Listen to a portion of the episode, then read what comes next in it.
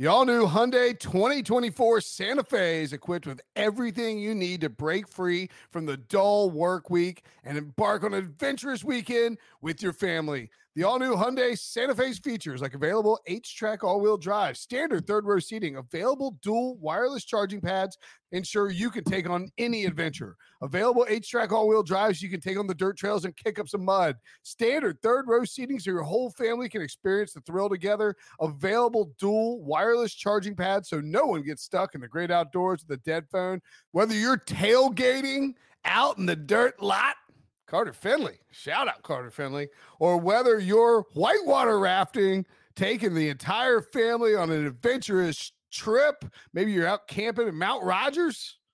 I used to go as a kid. Wish my parents had a Hyundai Santa Fe. The Hyundai Santa Fe is perfect for your family outing.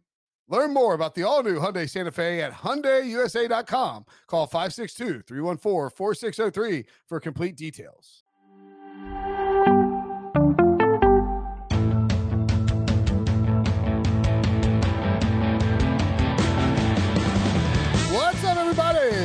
26 podcast, CBS Sports Daily NFL podcast. I'm Will Brinson. I'm your host. It is Wednesday, January 26th, and that means two things. One, you're already tired of hearing people argue about the Baseball Hall of Fame and NFL overtime rules. And two, it's a Brady Quinn football show.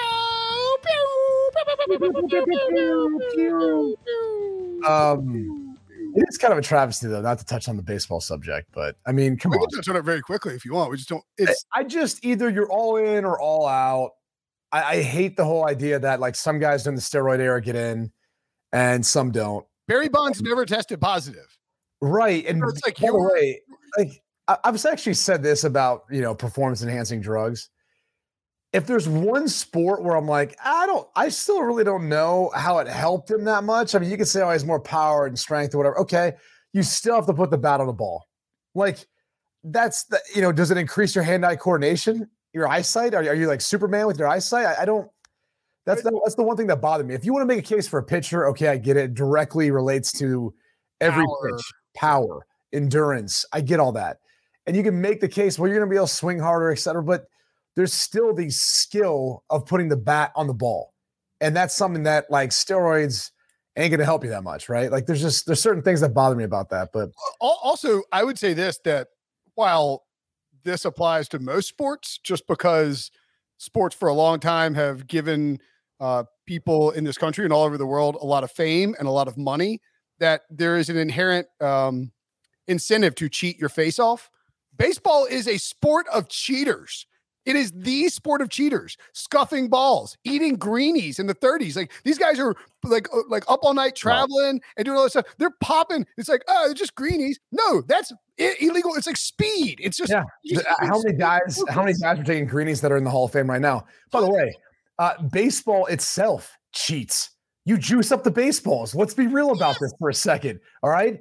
You wind those puppies as tight as possible so they pop off the bat, right? You make it so the laces or the seams are even more grounded down. Or years where you're like, uh, maybe we don't want as many home runs. Right. Go ahead and raise those puppies up. Like I- I've looked into this. The margin of error between baseballs one year and the next, as far as just how how hard they are, or soft, or the or the seams, or not, like all of that is in, in a huge margin of error, like a wide ranging margin of error. And we're gonna sit here and then all of a sudden get mad at players who are trying to find an edge or an advantage. Like I just, it's so And- dumb. And like Bud Selig throughout the entire McGwire Sosa Bonds home run explosion, baseball was baseball had fallen completely by the wayside in 1994 after the 1994 strike. Kids like your age and my age Yeah. they had been like, well, screw you. If you want to take base, like you like we love baseball, you want to take it away from us, we're out. And then to get back in, they just blatantly ignored this crop of home run hitters who started jamming needles in their ass and smearing cream all over their bodies to try and blast the ball out of the park while also eating greenies. And and they're and they're like, oh, I cannot we I cannot believe this is going on in the game. And and the writers are like, steroids? It's like you all knew a holes. Like, what do you just you can't pick or choose? The other, I think the best argument too, and this applies to the NFL Hall of Fame as well, or any Hall of Fame. It's not. It's it's it's a it's a museum to tell you about baseball. yeah, it's about history. Yeah. So if that's what it needs to be. It, it's not the here are the greatest players who honor the game the best. Like OJ Simpson's in the Hall of Fame. Right. You know? Yeah. So it, By the way, I, I think he's actually down in South Florida now, which is a little bit scary. you guys should hang. Yeah, well, I'm I'm gonna pass on that, you know, because I, I might be the one hanging off of you know a balcony or something. I don't know if that's really his move. I mean, yeah, maybe Again, I mean, if you got away with it once, I mean, I, I didn't mean the murder. fool me I once, the style of murder. Oh, fuck. my bad. fool me once, shame on you. Fool me twice, shame on you. Like, I hang you let you leave you hanging off the side of like Las Olas Bridge. He's just gonna, Yeah. he's just gonna, somebody else is gonna stab you in cold blood, and then OJ will have to spend the rest of his life looking for, uh, uh the um, the uh the the, the real the real murderer. right. Maybe Right. that's the maybe the real murderers in in South Florida. Well, yeah, that's there's a homestead. There's all sorts of things there for protection. So I'm sure that's why he's down here. But I'm glad we were able to make that uh that that segue over to OJ Simpson. But it is a it is a valid point uh, at this time talking about the Major League uh, Baseball Hall of Fame. I, I also think it's odd that like after a period of time that like they have no longer the opportunity to be inducted in. It's, it's just it's like why like Yeah. why why do they only get so many bites at the apple? It doesn't make any sense to me why that would be the case. And I also hate the fact that you know you've got a bunch of people who and, and I don't want this to come off the wrong way. Or like you're complaining about the media. Yeah, it's fine. Don't just, just Well, I'm- guess what I'm pointing out is if if for by and large a lot of the voters haven't played right, and when that's the case, I think one of the hard things is is they don't have that perspective of an athlete at that time, and so you know I, I remember having a trainer growing up who you know said, "Hey man, everyone had him." You know I felt like I was at a huge disadvantage because I was one of the only ones. He's like, "No, I might push the boundaries of some of the stuff that came out, but he's like, I never took that kind of stuff." And he used to tell stories of how, you know, it was everywhere. Like he's like, you're doing interviews. And if you just looked at the camera behind that player at their locker, like there sits like everything you'd want to know. Yeah. Half the horses at the uh, at Churchill Downs Yeah. or, or up there, the Kentucky Derby are all taking that stuff, right? Like he's like, just go. Bob Baffert's probably got a pantry full of this stuff from back from the '90s uh, in Major League Baseball. So it, you know, you you hear a lot of those stories and you wonder if there shouldn't be more voters that had played the game so they have greater perspective as to what that era was like as opposed to purely being judgmental like I, I think as a human race we tend to be much more understanding and empathize when we've actually experienced something that someone else has dealt with Well, it's it's very difficult to empathize with anything unless you've actually dealt with it. I mean, in, you know, li- like literally. I would also say that it is what like you know you played like when what do you, what years did you play again? What 2006 to like 2000? seven, seven to uh, my last uh, was in training camp with Dolphins in 14 Yeah, so I mean, like that's kind of football's like quasi. I mean, like that's a you know that's a that there was a big spike in the belief that people were using steroids in professional. Dude, I mean, think about this, and I always thought about this. Not that it would ever have helped me in any way, maybe coming back from an injury or something in training, but um, it's only a four game suspension. Like, if you're downside risk, if you're a player that if you take whatever it is, and it can help you be a Pro Bowler, an All Pro player, or get a huge contract, but your downside risk is only making 75% of what you're going to make. I mean, I would actually say the more you make, the bigger star you were in the NFL at that point, Yep. the more you're incentivized to take that risk. Because if I'm getting, let's say, 16 million a year, and my downside's 12, but my upside 16, and the potential of making more of my bonuses or the future, whatever. Yeah, I, I could see why a lot of guys would take that risk. So I, I always thought that, at least in football, where I do think there's a direct correlation to performance enhancers and the way it can impact your play. I mean, guys I knew that took stuff. I, I I've seen it firsthand. I've seen guys who had good careers and became a Pro Bowler, you know, and, and and you're just going, wow, like this is this is crazy how this worked out for them. But um, that's something that again is their choice. I honestly didn't really even view it as as like cheating at the time. You know, I, when I was looking, I was kind of like, that's what they want to do. If they're trying to find edge, so be it. It- It's not necessarily going to be something that uh, helps them, uh, you know, get to that status. They still have to go out there and execute. So there's that whole portion of it too, even with a football player. Even though I do think there's more of a physical element to it where it can help you. Yeah, and it's it's- it was also just like for, for like ten or fifteen years, is our athletes were all just like gigantic headed, like like angry monsters who didn't like dealing with people on the field. It's yeah. like it's like what I mean. Wow, everybody went from so lovely and like like kind of chill and slender, and just all of a sudden meat sticks. Anyway, um, it was all Lattimer from the program. Like that was basically what it was. People bashing their head into like you know people's passenger side you know windows and yeah. All, um, all right, let's. uh By the way, if you're watching on YouTube, YouTube.com/slash Pick Six, you can see uh me and Brady in our various hoodies and headwear talking about baseball Hall of Fame, which who doesn't love that? Like, comment, subscribe. If you're watching, if you're listening on Spotify, listening anywhere, we appreciate it, of course. But if you're listening on Spotify, they have added a rating system. Leave us a five star rating. Now it's time for an award winning segment created in the Quinn household, in the great mind of Brady Quinn, called Read Between the Lines.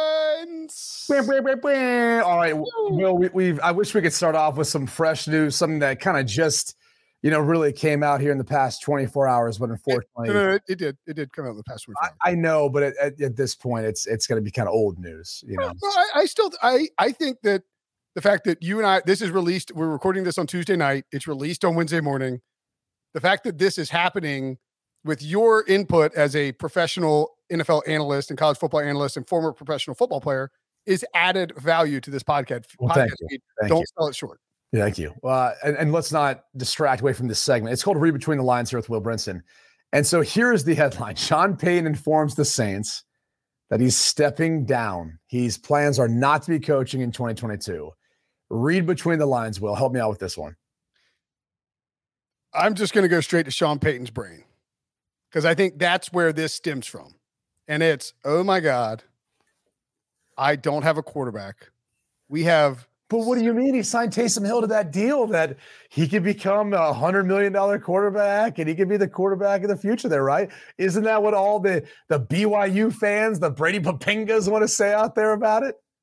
I think it's like, I think it's, oh my God, I've been doing this for 15 years. Actually, I tell you, I you this. I thought Sean Payton's uh, press conference on Tuesday was really he was very open about it and he kept he brought up the covid situation multiple times and i really do think that there are several coaches in the past two years who have and this is not in, in multiple sports for various reasons. Like for instance coach k and roy williams left bas- college basketball. I think the covid stuff wears on you because it's just you're old and you're dealing with all these you know, like you don't know who's playing and you're, you know, different protocols. Regulations, protocols. Your, your job's changed to become harder. Correct. And you also have the one and done stuff in in college basketball. And I think it just became they're like, you know what? It, it, this is it's it is it, it's too much. Like walk away while we can still walk away. I think Sean Payton the last two years have been very trying on him. Uh, one the final Drew Brees' final year. He'd spent his entire career as a head coach with Drew Brees. And then this year, dealing with additional COVID protocols, you know, the Saints had a game where they were missing everybody. Ian Book starts against Miami. If they beat Miami, they probably end up in the play. They they do end up in the playoffs. Right. Um, and I, I just think it all became too much. He he said that he thought coming into 2021 that maybe he wanted to walk away. And then you start to look around, you're like, all right.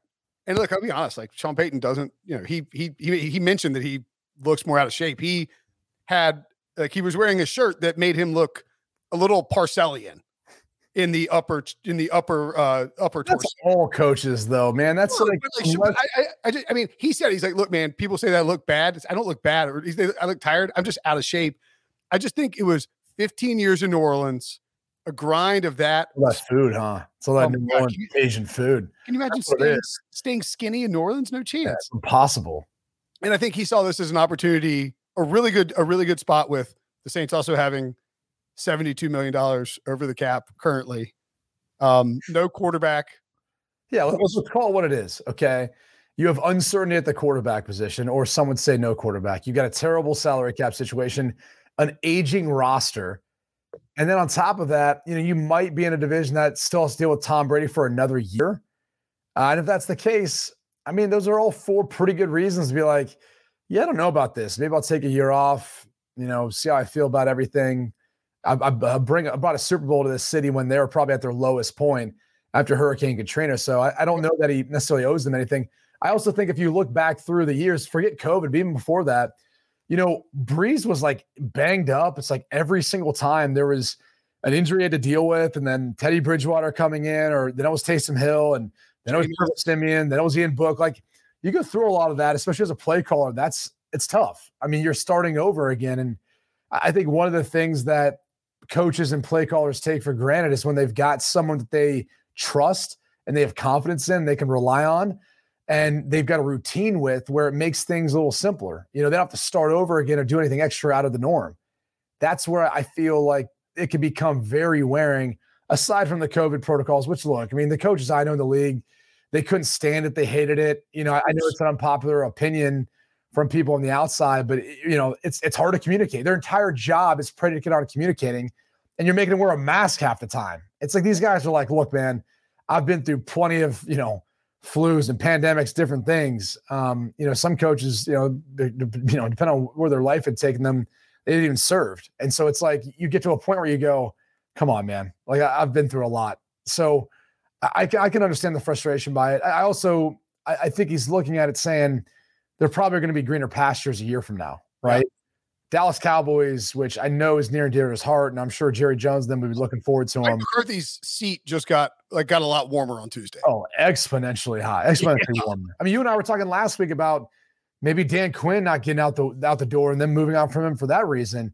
But Sean Payton's like, you know, that I don't know. I, I guess I, will call. I was going to call him second to Jason Garrett, but since they let go of oh, Jason Garrett, it's probably Sean Payton who's number one in line if that job, become, you know, comes open. Well, I think, I think, I think Jerry looks at Sean Payton as like the one who got away potentially because he was there. And also maybe he's an excuse to say, you know what, we can go with Mike McCarthy this year. Yeah. And if he doesn't do something awesome and Sean Payton wants to get back in, you know, we got to compensate the Saints, but we can figure that out. Let's not forget too, you know, last year they lost to the Buccaneers in the second round of the yeah. playoffs. Yeah, because they beat the Bears. The prior three years of that, they lost in overtime to Kirk Cousins when he hit Kyle Rudolph. Yep. The previous year to that was game. Yep, the championship game with the Chauncey Gardner. Yeah. The, the, the, the refs debacle. God, that feels like 40 years ago, by the way. And then the previous year to that was the Minneapolis Miracle. Yeah. So, you know, I mean, sort of like Aaron Rodgers in Green Bay, where you would almost understand if if it's like, you know what, En- enough is enough. I can't, I can't, I can't take it anymore. The last five years have been you know, rewarding. We've had great teams and we've just come up excruciatingly short. And I've been sitting here on a Zoom call every week. You know, I, I, I thought it was really. I, he just sounded like somebody who was burnt out and needed a break, and and was and had the ability to take that break. And and I, this is we were texting about this um, earlier in the earlier on Tuesday, and I mentioned Mike McCarthy with Green Bay and Mike Tomlin with Pittsburgh. And the reason I brought it up wasn't that I thought that those two compared with Sean Payton, because I would take Sean Payton 10 times out of 10 with all with all those guys. Ooh, but, I don't know. I think Mike Tomlin would be up there for me. I'm just a Sean Payton guy, but Tomlin Tomlin's right there too. I'm kind of a Tomlin guy. I would love to have played for Tomlin. Sure. No, Tomlin's awesome. I, my point is just that Wilson had Ryan Wilson had said on our emergency Sean Payton pod that it's like, you know, it's weird. Sometimes the Steelers fans are always like, do we need somebody else? But no one knows ever like Sean Payton's got to go. You know? except for those maybe three, seven, and nine seasons. I think, it, I think, it's like the southern accent or something. You know, it's a little different down south. They're like, you know, get him out of here, get someone else in here. Well, he also just, he just brought a, a loser franchise a title in the wake of a the most one of the most devastating natural disasters in the history of. Well, and and wow. he's provided consistency and stability. Granted, there was like a three year, you know, run of seven to nine, seven to nine, seven to nine. But the reality is, it, it's not an easy division. I mean, the NFC South rotates with a different division winner almost every single year. Uh, at least it was that way probably for the better part of a decade plus. So, um, or maybe since it's like formation. I remember looking back at a oh, it, like yeah, the Saints had won four straight prior to the Bucks winning this year, but before that, it was all constant. Every year. Yeah. Ron Rivera would win one. You know, the Bucks would pop up randomly. The Falcons were very good. John Foxy, Foxy was Fox, back in there Fox, at one point. Fox, John Cruz Light Fox. John, Okay. Um, so, so it begs the question though, what's he doing next? Because okay. yeah, there's our helmets to, to give us. Wow, look at that. Yeah. Yeah, you. Yeah. Three straight for the Panthers. One of those was seven and seven, eight, and one, by the way. yeah. Anyway, um, um, the next question. is So, what does he do next? I think it's interesting because if he goes into the media, one, let me just be the first to advocate for him. I think he would be a home run. Oh, I think I don't think. I mean, I, I, I don't disagree. And I don't think you're the first. I feel like every it's a well, no. I mean, a lot of people say that, but like, I'm willing to say like I, I think you would replace maybe uh, you know everyone who's sitting there in a number one spot right now. For maybe, now, okay, maybe after. Detroit and Fox. Well, oh, I let me said- ask you I think he's probably the only one that they wouldn't bump, but outside of that, I think he would be a huge gift for any of them. I mean, he's got the credibility with the resume, which is a big thing. Whether people, you know, whether kids nowadays look at Cris Collinsworth and know what he accomplished as a player or not, it still matters to the executives and stuff who make the hire who do. So that's still a portion of it. Um, the reality is, though, I think he'd be if he bought into it like Gruden did, where like Gruden found a way to tap into. It wasn't Madden, but it was similar to Madden the aspect of he was a character. He was a likable character. He, you know, even though at times he would, you know, the Spider Two Spider guy, Two man, hot banana. it, got put on blast. He used to call it everything, and you're like, okay, or he'd be, I'm all out blitz, and you're like, no, it's just you know, uh, blitz eleven dog. Like that's not, you know, it's not an actual deal there. So anyway, um, there's there's examples of like him just being that kind of guy who was entertaining, informative, and he was this character you kind of loved to see. Oh, I'm gonna tune in to see Jon Gruden, this Gruden's grinder. You know, like people tune into that. Um, I think Sean, Sean Payton would smash. he could be that if he bought into it and was like the guy that I think he shows from time to time. Uh, and that would be an incredibly successful career. Like I'm saying, whatever Romo signed for, you'd have to think Payton's going to sign for just as much, if not more. And, he, and he'd do a great job at it. Okay. But Okay. Sorry. does he want to do that? Because the only reason I think you do that is so that you stay visible as a coach, so that you can be visible for the hire. And that's where I feel like if he, I mean, I'm not saying if he sits out the year and doesn't do anything, it's not like he's not going to get hired still. But I think you go on TV sometimes to kind of remind people while other coaches are out there that, hey, this guy's pretty smart too. So I, I don't I don't disagree with that at all. I but I would think that if Sean Payton is going to do a single year, if his plan is to do one year in media It'd be And- studio. and he'd do studio exactly because Bill Bill Cowher retired at we talked about this on the show too. Retired at 49. I believe he went straight to maybe he, he went straight to studio, right? And Yeah. he's just in the studio and he's just great at what he does. And he's got Yeah. he's, he's the Bill Cowher persona. He's been rumored to come out every time, but he he found that he likes the studio so much. He's like, what why would I go like I won a Super Bowl. I'm gonna be in the Hall of Fame. Yeah. You know, I I walked away, I walked away with a Super Bowl. Why would I go back to grinding like this when I have this great job that I enjoy, I'm good at it, etc. So I, I don't. I mean, I guess uh, like I don't think that Fox, CBS, or whoever is going to take Sean Payton, take like like toss Troy Aikman to the side or whoever. Well, it's still him for one year. Is my point. Right. No, and that, that's why I said like, I don't think you know Aikman would would be the guy or anything like that. But I think if you got the commitment from Sean, like, hey, this may be it, you know, then that, that's a different story. But again, the reality is when you look at the landscape right now, we don't have a coach at that top spot in that position. Sure. And if you look at again, not to keep referencing John Madden, but when you look at his career in the CBS and NBC and, and Fox, like working for all of them, like they were all clamoring for a coach's point of view because the reality is that's what people want. Yeah. Like that's that's the perspective that people want to hear, whether they agree or disagree with you and what your analysis is. That's what they want. That's like numero uno.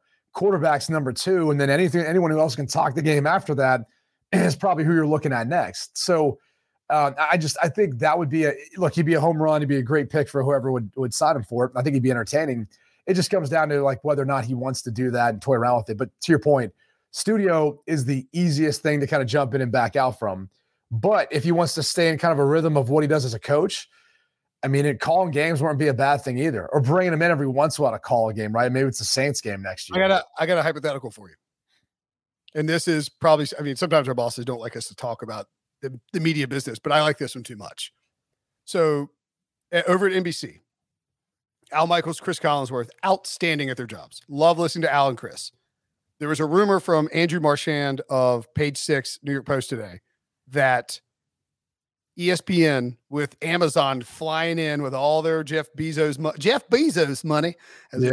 This Um, big old rocket. Yep. But ESPN is interested in pursuing Al Michaels for the Monday night football gig.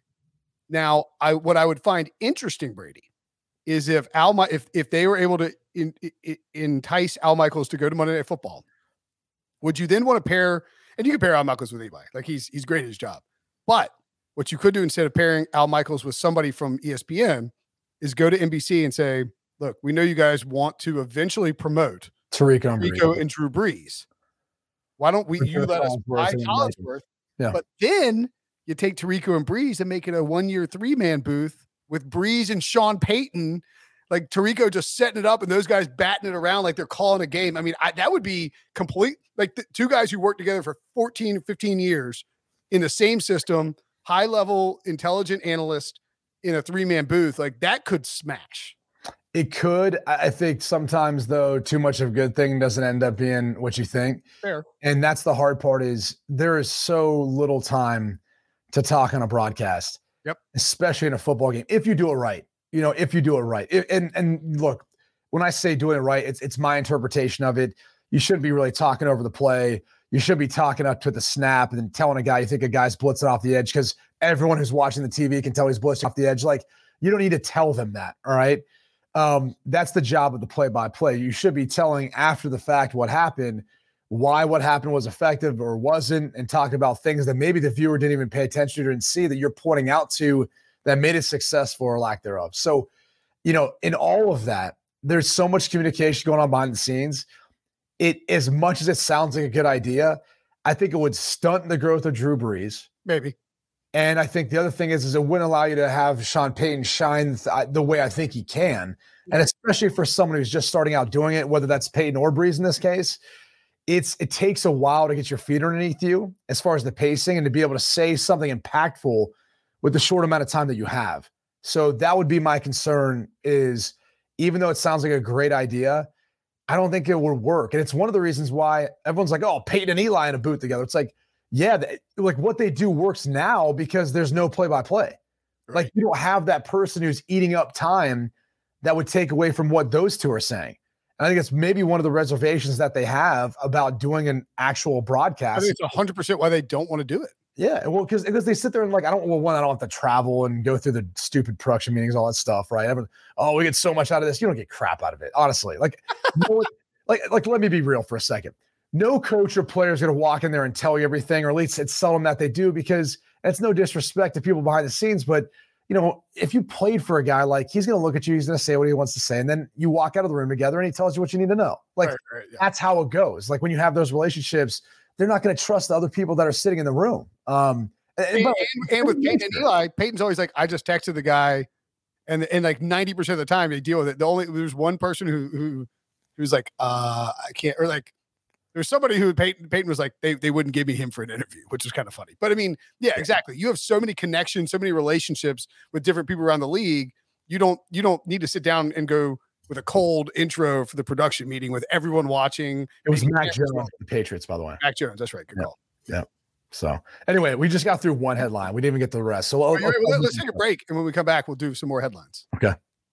The perfect combination of versatile athleisure and training apparel has arrived. Thanks to the visionary minds of New Balance, Clutch Athletics, and Rich Paul, the designs reflect the heart of the athlete and the spirit of the community. With rising defensive stars Will Anderson and Chase Young on the roster, Clutch Athletics brings the best innovative gear to all athletes, giving them style and performance on and off the field. Learn more and purchase Clutch Athletics at newbalance.com.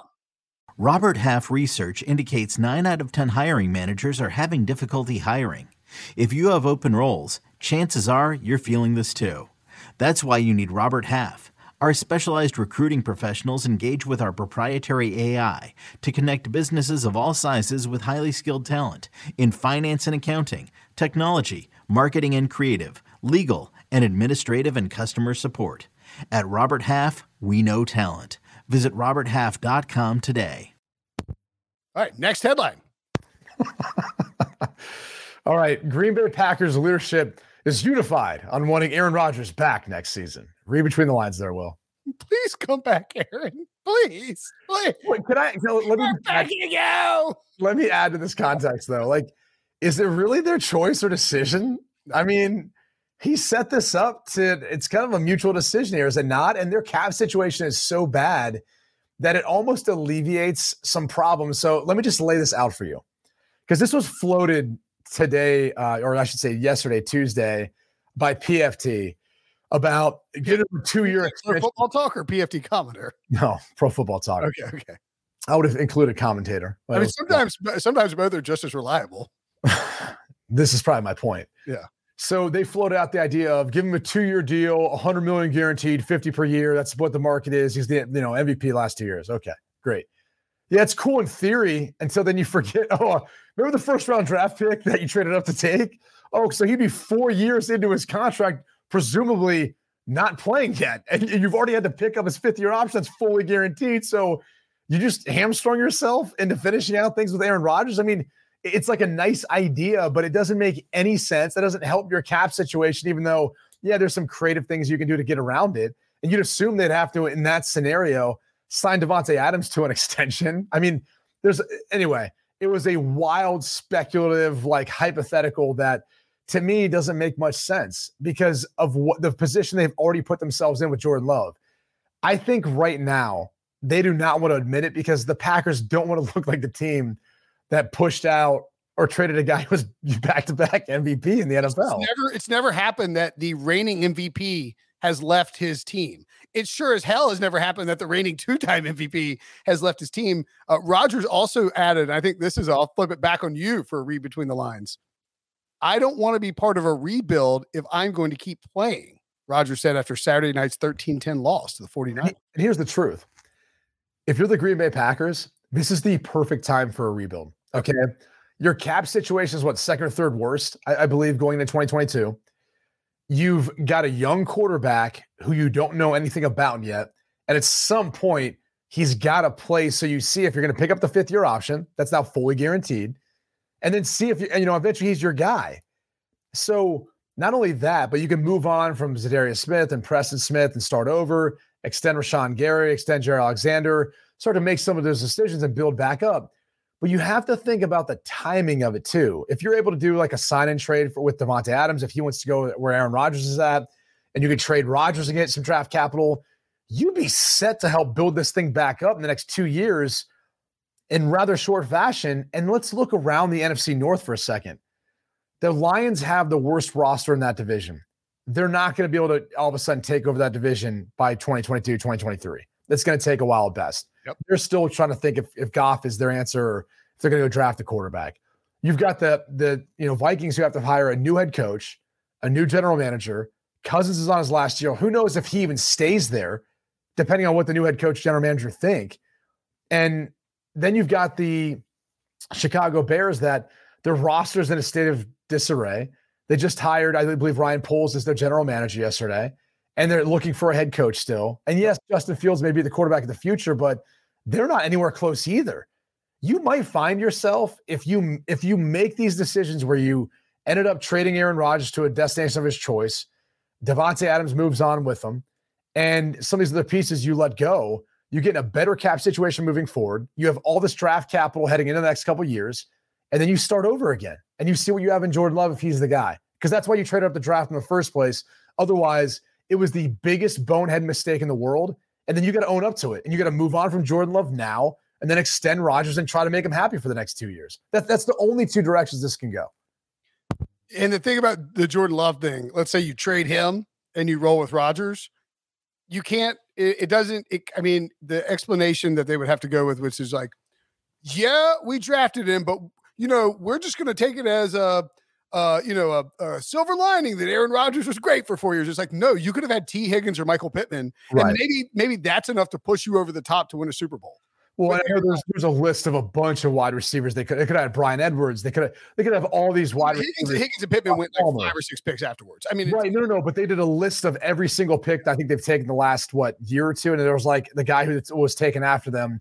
You can land out a list of wide receivers they could have instead of you know, guys who are going to be like Allen Lazard's unrestricted free agent, Valdes-Scantling's restricted free agent, Randall Cobb's probably going to be a cap casualty. I can't imagine. Davante Adams, free agent. Adams, free agent. I mean, so there's there's all these there's all these question marks around that position, and you never addressed it. So um, that that's a whole other conversation. But I think to your point, it does put Brian Gutekunst in that hot seat position where it's like, dude, what are you doing? Like, you traded up assets to get this guy. You never played him at all, really, and then you trade him off all to invest more money into Aaron Rodgers. And yeah, it makes sense because you're like, oh, well, we didn't think he was going to be the MVP in back to back years. It's my bad, but yeah, no, that, that, means you that, that was bad. Yes, that was well, pure bad. Then that makes then that makes it look even worse that he didn't draft the wide receiver. Right. You you incorrectly identified the state of play of your franchise quarterback, who is a was a surefire Hall of Famer, right, and probably the greatest player in franchise history, right, and and the only guy you've got the last two years while he's been MVP has been Amari Rodgers in the draft. That's it, right. And the other thing about this is if you look at the and the way because I was asked this about this quote and I was like, well, I was like, I, I don't, I was like, I, I guess, and I started looking, I was like, oh my god, they're forty million over the salary cap. That's a problem. And that's without signing Adams, by the way. Correct. And if and Davante Adams is not going to sign a contract until he knows what Aaron Rodgers is doing, they will probably franchise tag him, but that's virtually impossible until you get 15, 18 million dollars under the salary cap. The quickest way to get under the salary cap, the three guys, the three most obvious candidates to cut are Za'Darius Smith, Preston Smith, and Randall Cobb. Right two guys are, are your or two of your probably your two best pass rushers. Although I guess Rashan Gary could make a case. Yeah. yeah. and then the other guy is Aaron Rodgers' best friend. You brought him before Aaron Rodgers. and you also have to give Rashan Gary and Jaire Alexander extensions. Now, granted, you can give them small numbers and balloon later in the down the road. That's not how the Packers usually operate. They're not going to want to try and just finagle the cap upside down to make Aaron Rodgers happy. So it boils down to you're screwed. Is, what it boils down. Well, no, it boils down to all right. Pick is he staying or is he going to be somewhere else in 2022? Yeah, but if he stays, I, I don't. I, will put it this way: I don't think he's staying. So I, think, I, I want I want to ask you this: before the 49ers game, I was 90 plus percent sure that he was staying. Now I'm like 60 or 50. I'm I'm I've always I've said this throughout the entire season.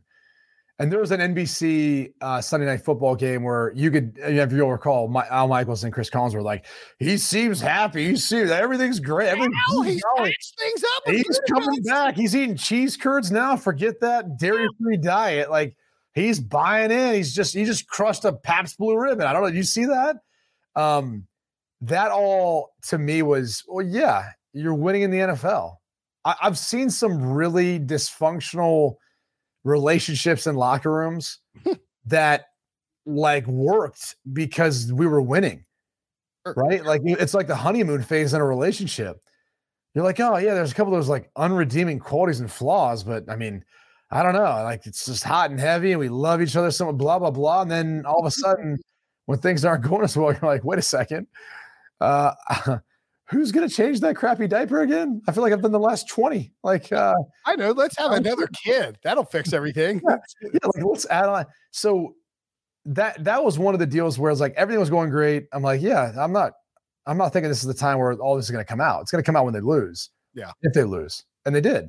So now, now it becomes the point of all of what had happened in the past and all those tough decisions they have to make. They're smacking them right in the face. And the reality is, much like the reality was last offseason, he was excited to go to San Francisco. I think he wanted to go to, he thought it was a realistic possibility. And, and it didn't happen. Which, by the way, all these 49ers fans are like, oh, he's 0 4 against us in the playoffs. It's like, hey, dude, you'd love to have him right now. You like, would have won. You, you would be winning the next three Super Bowls. yeah, Rodgers, yeah. You would have loved to have Aaron Rodgers. So you should be clamoring and hoping that John Lynch and Kyle Shanahan find a way of bringing him in even with Trey Lance being there and, and Garoppolo with a year left. But yeah, I, I digress. I, I, do think there's that thought in his mind now where he's looking at like where else would I want to go play, and I, I keep going back to Denver, especially if they they end up hiring Nathaniel Hackett, who finished his you know second interview yesterday. If he's the head coach, you'd have to think they're assuring for assuring for one of the biggest pitches to Aaron Rodgers and, and bring him in there. Because it's the it's Hey, do you remember when Peyton Manning came to Denver and just did what he wanted on offense? Guess who we've got? And guess what you can do? And here's Jerry Jeudy and Courtland Sutton and Noah Fant and a decent offensive line. They'll go to work and uh, we'll hire somebody to run the defense and maybe they'll be good and we'll and then it's by and the way, you know what? They might even trade some of those assets to Green Bay, some of those wide receivers, because they need wide receivers in exchange for Davante Adams. That's not a terrible idea. No. I mean, if they traded Courtland Sutton and you know Jerry Jeudy and two first for Rodgers and Davante maybe three first. Well, they got some seconds too you could throw in there. But you, you get what I'm saying. I mean, that's a possible scenario. You could trade some assets, some pieces. I mean, you know, you don't need you only need a little bit of running game, Davante Adams, and one other piece. I mean, that seems to be able to do, be what Green Bay does. But uh, one last thing on Rodgers, Um, he's claiming that people root against him because of his vaccination status. Are you buying this? Are you, are you I read between the lines here? um, I I would guess that there are definitely people who root against him, who, who are not pro Aaron Rodgers because of his outspoken uh, status and immunization uh, beliefs. And I mean, you know, Joe Rogan, Joe Rogan stuff. I, I, do. Well, I think by and large, like we're a country that's basically you pick a side, all right? Yeah. I'm on this side, you're on that side, all right? We can't agree on anything else, okay? Is chocolate ice cream good? Yes, it is. No, it's not. Do you like it? Okay, you. I don't like it. Then it's your vanilla, mother. Yeah, yeah.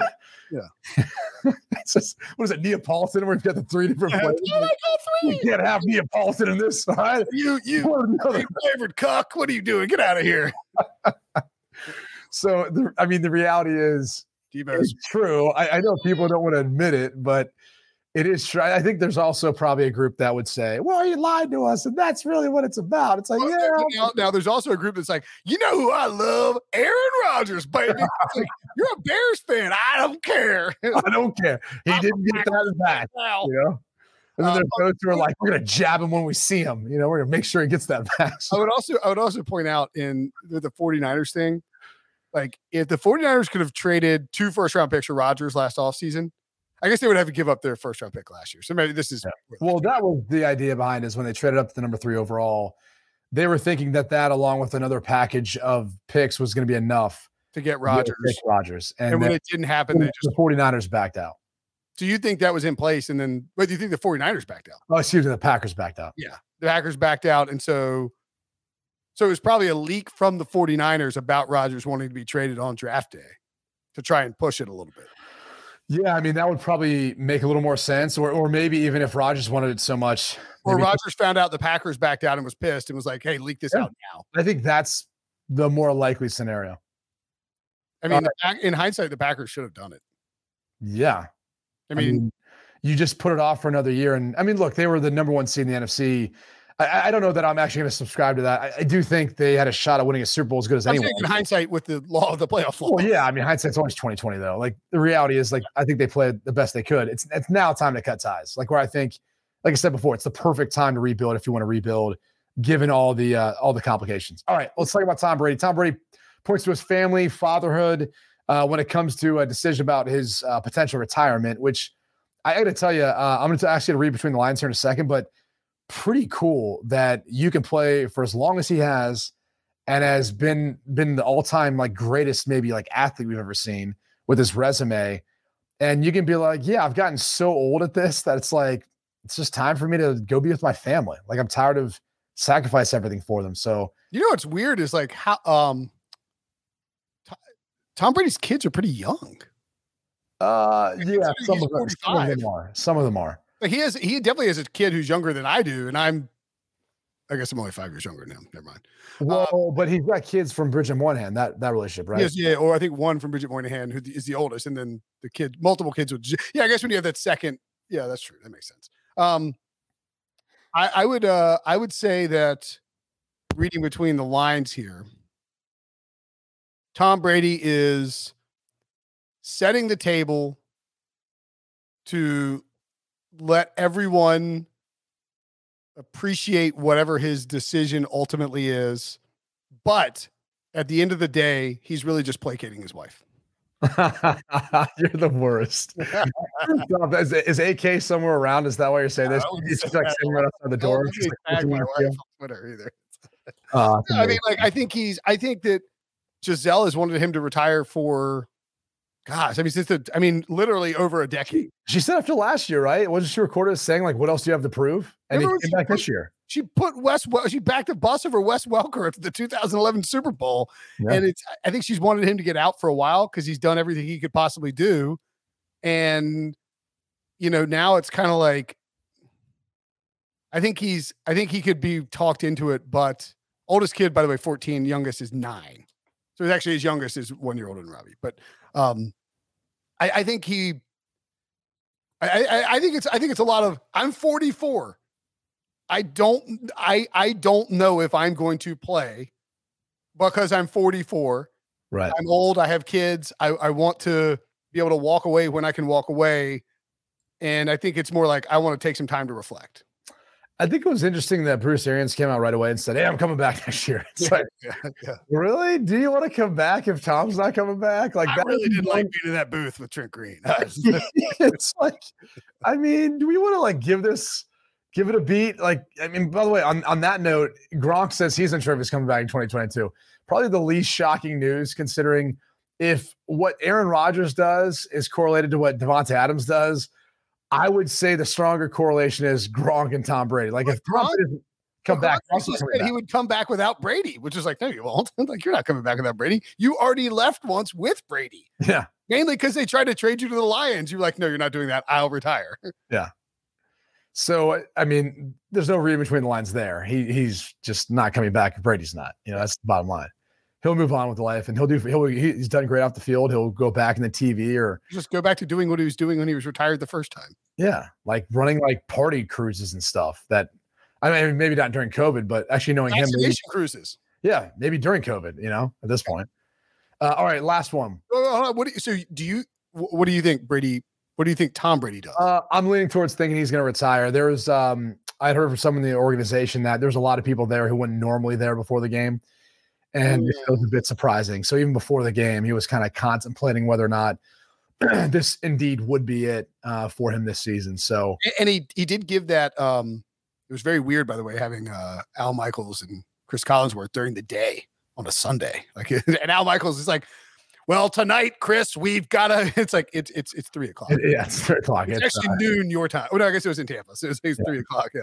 Um, but they had the, you know, they put up a quote during the game that Brady's like, I'd love to go out with the Super Bowl. I know it might not always happen, and this might, might not be the year, which is like, you told Al and Chris that before the game? yeah. That's crazy. I mean, they're they what their defense didn't play together until this last divisional game. Like it's kind of crazy to think like, hey, run it back, but like no one was able to run it back together, at least on defense. But And, I- and- I think that's a part of it too, though, right? Is you ran it back because you won a Super Bowl and you could. It's a lot harder to sell to guys now when you look at it and say, "Yeah, I don't know, man. Like I'm not sure if we can do it again."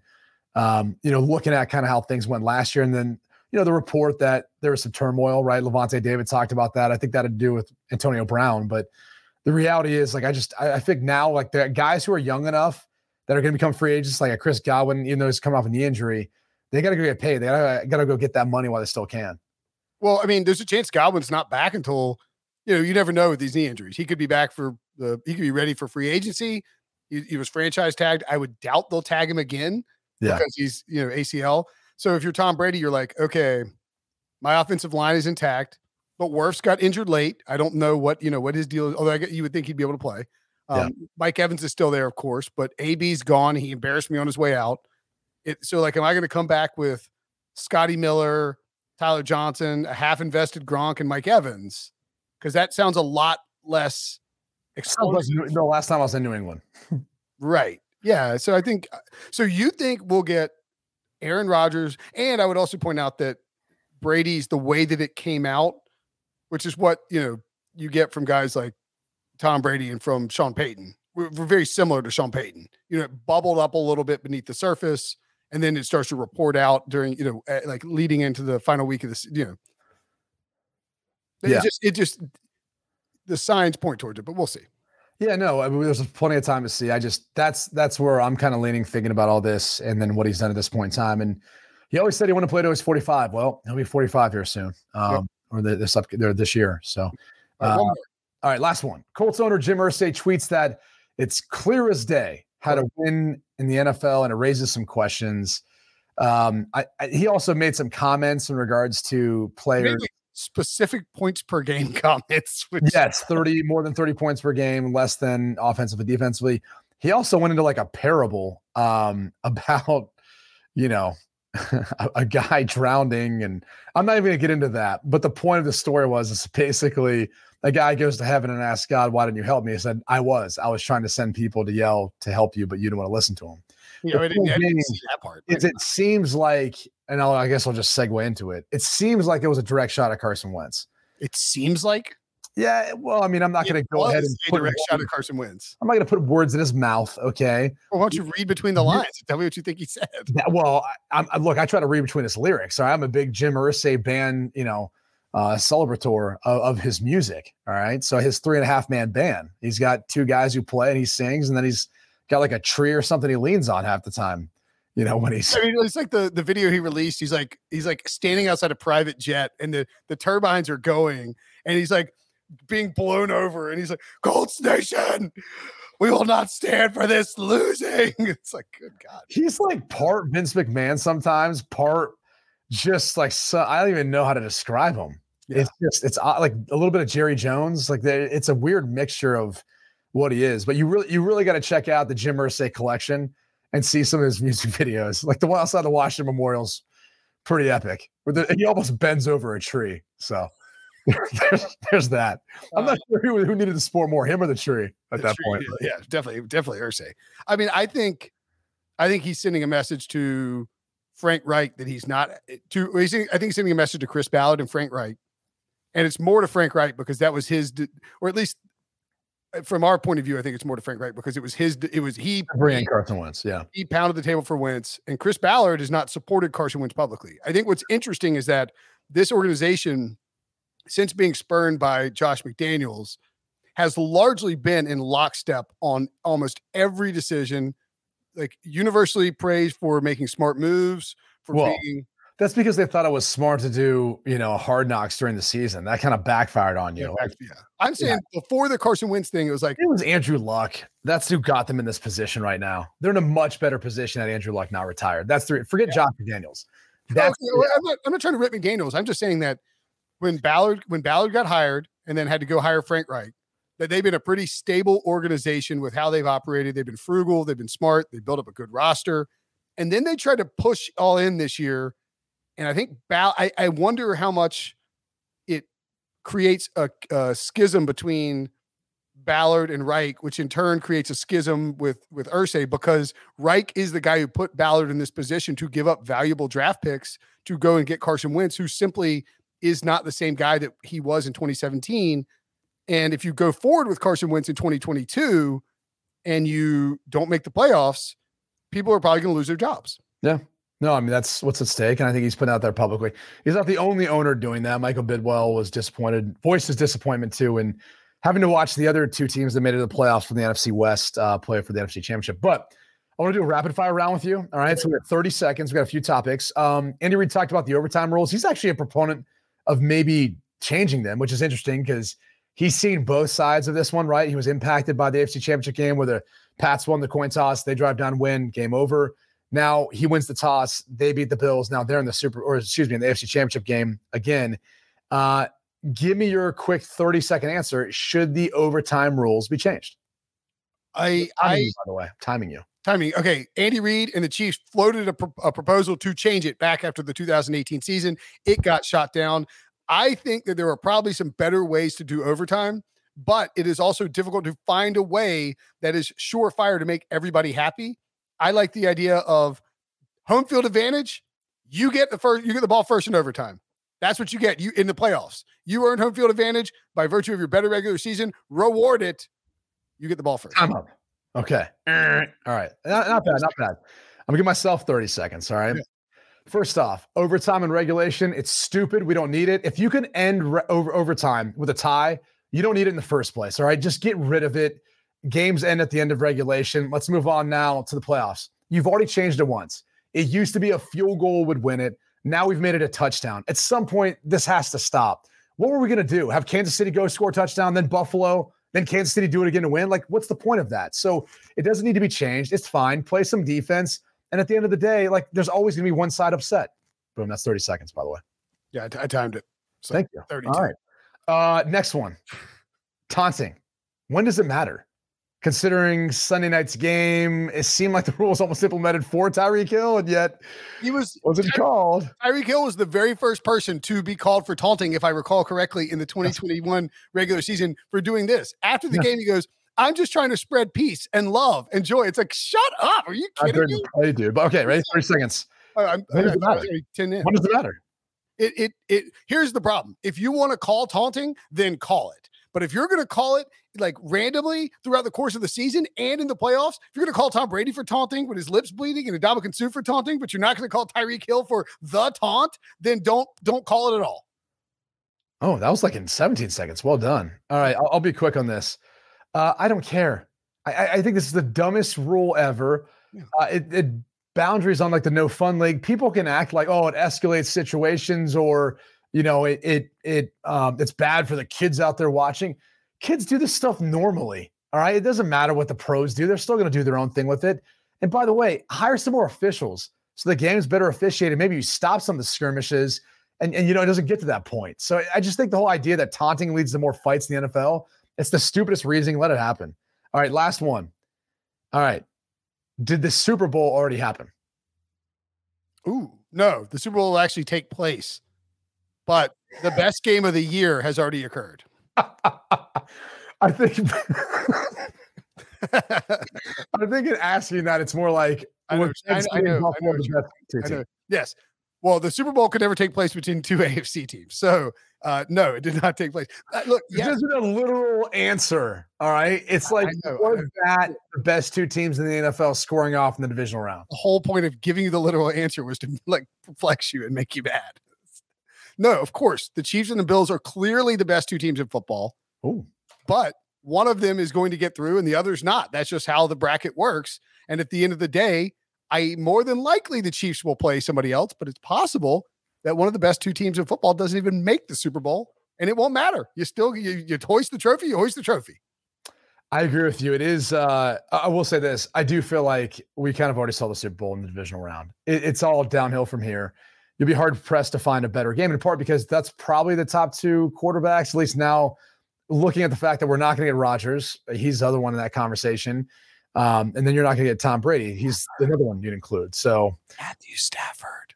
Yeah, I wouldn't conclude him with the other four guys we've talked you, about. You might, you might in like two or three weeks. Just saying, uh, dude. I'm sorry. Uh, you come on. If you're putting him in the same vein as Aaron Rodgers, Josh Allen, Patrick Mahomes, it's just it's not the same, dude. I'm sorry. Tom Brady. I mean, I'm, really? I'm, I'm trolling. I'm trolling. Yeah. I mean, I was gonna say, like, I, I'm not trying to get in trouble for this. Like, he's done very well in the playoffs. He's had help. He's got a good roster he's playing on.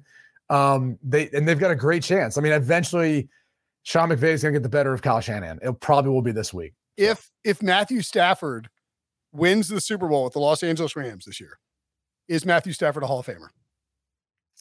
Yes, because he'll have the one thing that he was missing, and he's already got the stats.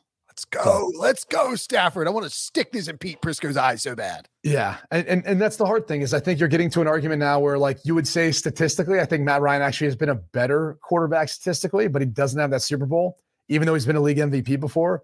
And that'd be the only thing he'd be missing. And so, like, are you going to hold him out? I mean, Philip Rivers, your boy, you're going to hold him out. Like, there's a lot of guys who I think you can make a statistical argument.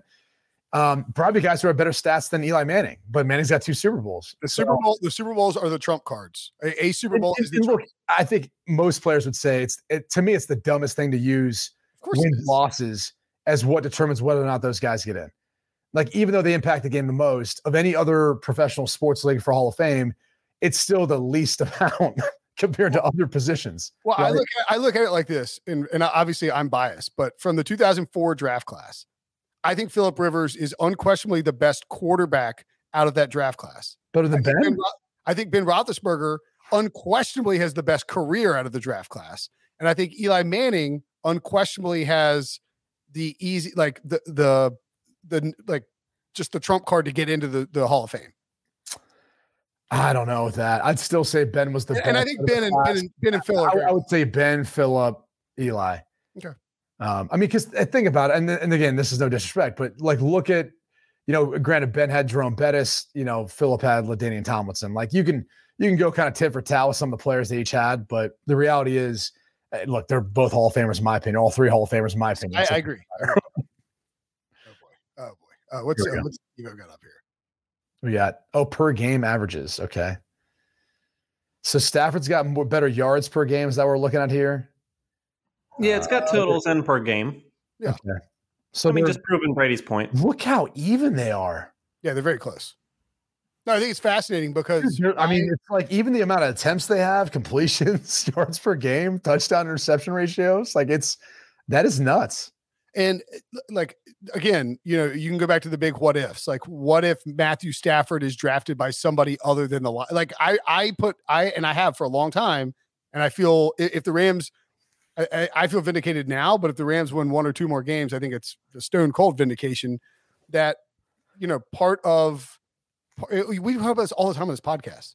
Part of part of like a quarterback's yeah, it's where they go. The situation where you go, and like well, and look at Jared Goff this year. Like he gets sent to that, and obviously it was rough going at times. Even though he played really well. well last last five games he played better than Stafford did, statistically speaking. Sure. So um, I thought he fought through that well, but no, it's situation and circumstance that any quarterback goes to is paramount. That's why you know, look, Tom Brady going to New England is part of the greatness of what he was able to do. Yeah, you know, along with Bill Belichick and everyone else, no different than Aaron Rodgers, and he'd be tell he'd tell you that. That's why I think I think that's not to come back full circle.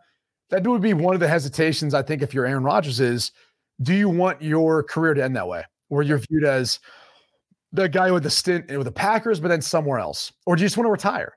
You know, maybe he wants to do that. You know, maybe he wants to get out for a while. Do you think that Tom Brady has normalized that with the two years, in, you know, won the Super Bowl and then two. I, I think I think Tom Brady, what he did was he motivated other core because all quarterbacks think they're better than everyone else. They, like they do. I'm just telling you. Like yeah, we talk about this. Yeah, we mentioned this. Do you think that other quarterbacks think they're better than Tom Brady? That's because yes. that was kind of yes. Like okay, okay. if you're asking me, do I think like Aaron Rodgers is like yeah I'm more talented than Tom Brady? Yes, I can. I probably is. Patrick Mahomes or Josh. Uh, they, we all like, dude. Everyone does. Like everyone's like, dude. All right, let's go on the street. Let's go pick stuff to throw at. Let's see who's better. Like everyone, every quarterback thinks that. All right. Even though there's a guy at third string somewhere who thinks that, right? right. That's just how it is. So then you look at what Tom Brady did, and, and a lot of guys, like obviously Russell Wilson, was like, "Hey, I don't want to be traded, but here's the four teams I would want to go to." You sort to hear the stuff from Aaron Rodgers' camp, and like all that came out. Like all these quarterbacks are going, "Yeah, I want to go somewhere else." Like Matt Stafford's like, "Yeah, I want to, I want to get out of Detroit." I mean, it, it literally was one of those yeah, look what he was able to do. And he got guys that you got brought in to sign with him. And I think that sparked a lot of other quarterbacks being infuriated, going, wait a second, how much do I get paid? Like, aren't I most important piece? And you're not involving me in these decisions that directly affect my legacy, my career, our chances of winning. Like, that doesn't make any sense. So, yeah, I, I think he was probably the one that spurred a lot of the movement we're going to see, honestly, this offseason, too. And and made it sort of because in years past, it's always been – kind of a thing where you know like Peyton Manning went to the Broncos and had wild success and won a Super Bowl and went to two of them, but you know he was cut by the Colts. Yeah, was, it was like they didn't know how his neck was going to return and all that. They, they kicked him out of town for Andrew Luck, and it was you know it was uh an honorable discharge is the best way you could describe it because they you know he he was up on the he was up on the podium and it was a very sad moment all that but they're still cutting him and now I feel like quarterbacks are a little more because of the Brady move or feel a little more empowered to be like you know what screw it. I don't have to play for the same organization the whole time. Like yeah. I'll go like Tom Brady went down to Tampa and won a, uh, won a Super Bowl away from Bill Belichick. Like I'll go somewhere else. Dude, no one wants to be cut. Like I didn't get cut till I was seven years in the league. I got traded, signed a one year deal. You know, ended up not getting signed back and it looked it looked elsewhere. But it's different getting cut. It's different when someone like literally tells you you get fired. I mean, it's yeah, getting fired sucks. It's a hard thing to take into account, man. Like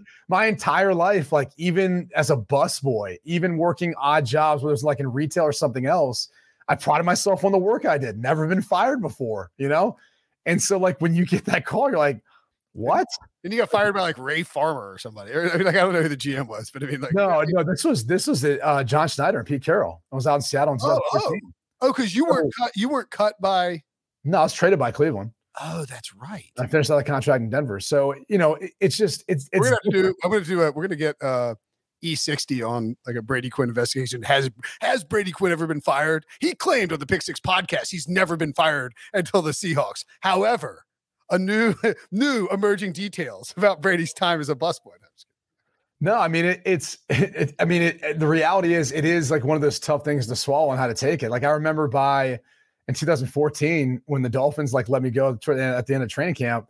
I remember I was like, all right, I'm out. Like, what do I need to sign? I'm good. Like, uh, I was like, I can't get out of here fast enough. Like, I was like, give me on my next opportunity or something else. And at that point, I, knew, like, I knew I was hopping into a TV booth. So I was more like, all right, like I got to be in Fort Worth what time? All right just make sure I have the mute button held down if I need to cough or something. And here we go. Like it was such a different experience. But it honestly, like it's, I mean, if you're Peyton Manning, at some point you still, you still hold that as a bit of a grudge. Like I would think.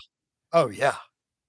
Still, I think he's still. I mean, sure, he sees Jim Irsay. He's like, "Hey, Jim, like you know, of course, I appreciate you drafting me, and we yeah. won one Super Bowl. Probably win more if Bill Polian hadn't screwed things up. But uh, yeah, you know, and he cut, you know, he cut me, cut me in 2011. I won, I won the Super Bowl. You didn't. What are you gonna do about it?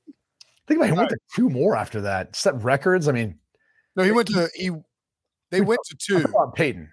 No, no, Peyton went to two with the Broncos. Yeah, he went to two, one, one. But I'm saying he set records for single season records. Like, if you go back and think about that decision by the Colts, I mean, I know the prospects of Andrew Luck. I get all of that. They could have, they could have gotten four, like four first round picks, maybe more, for Andrew Luck, and put put it around Peyton Manning, and with Peyton playing the way he played in Denver. But on the other hand, maybe.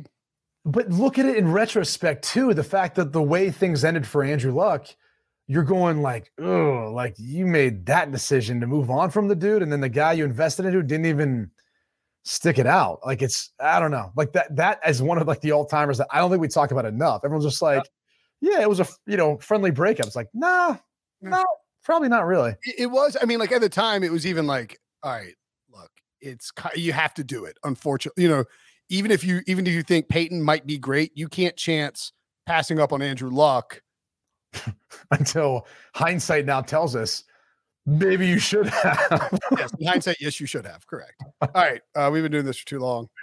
You've got well, you already put your family down. Yeah, kids are in bed. I think right. put them in a sleeper hold to get them down.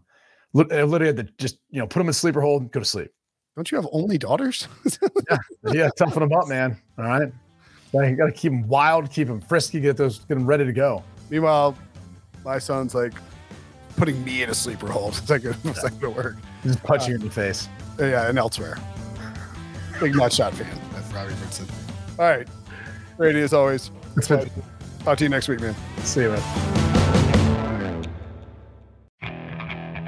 Okay, picture this. It's Friday afternoon when a thought hits you. I can waste another weekend doing the same old whatever, or I can conquer it. I can hop into my all-new Hyundai Santa Fe and hit the road. Any road. The steeper the better. Because my all-new Santa Fe is available with HTRAC all-wheel drive so I can hit the trail without a worry in the world. Heck, with three rows and best-in-class rear cargo space, I can pack the whole family in with all our gear. We've got available dual wireless charging for our phones so we'll never lose touch with civilization and we won't lose touch with the primordial power of Mother Earth. So which is it? Waste the weekend or do something a little more epic? And conquer it in the all-new Hyundai Santa Fe. Visit HyundaiUSA.com or call 562 for more details. Hyundai, there's joy in every journey.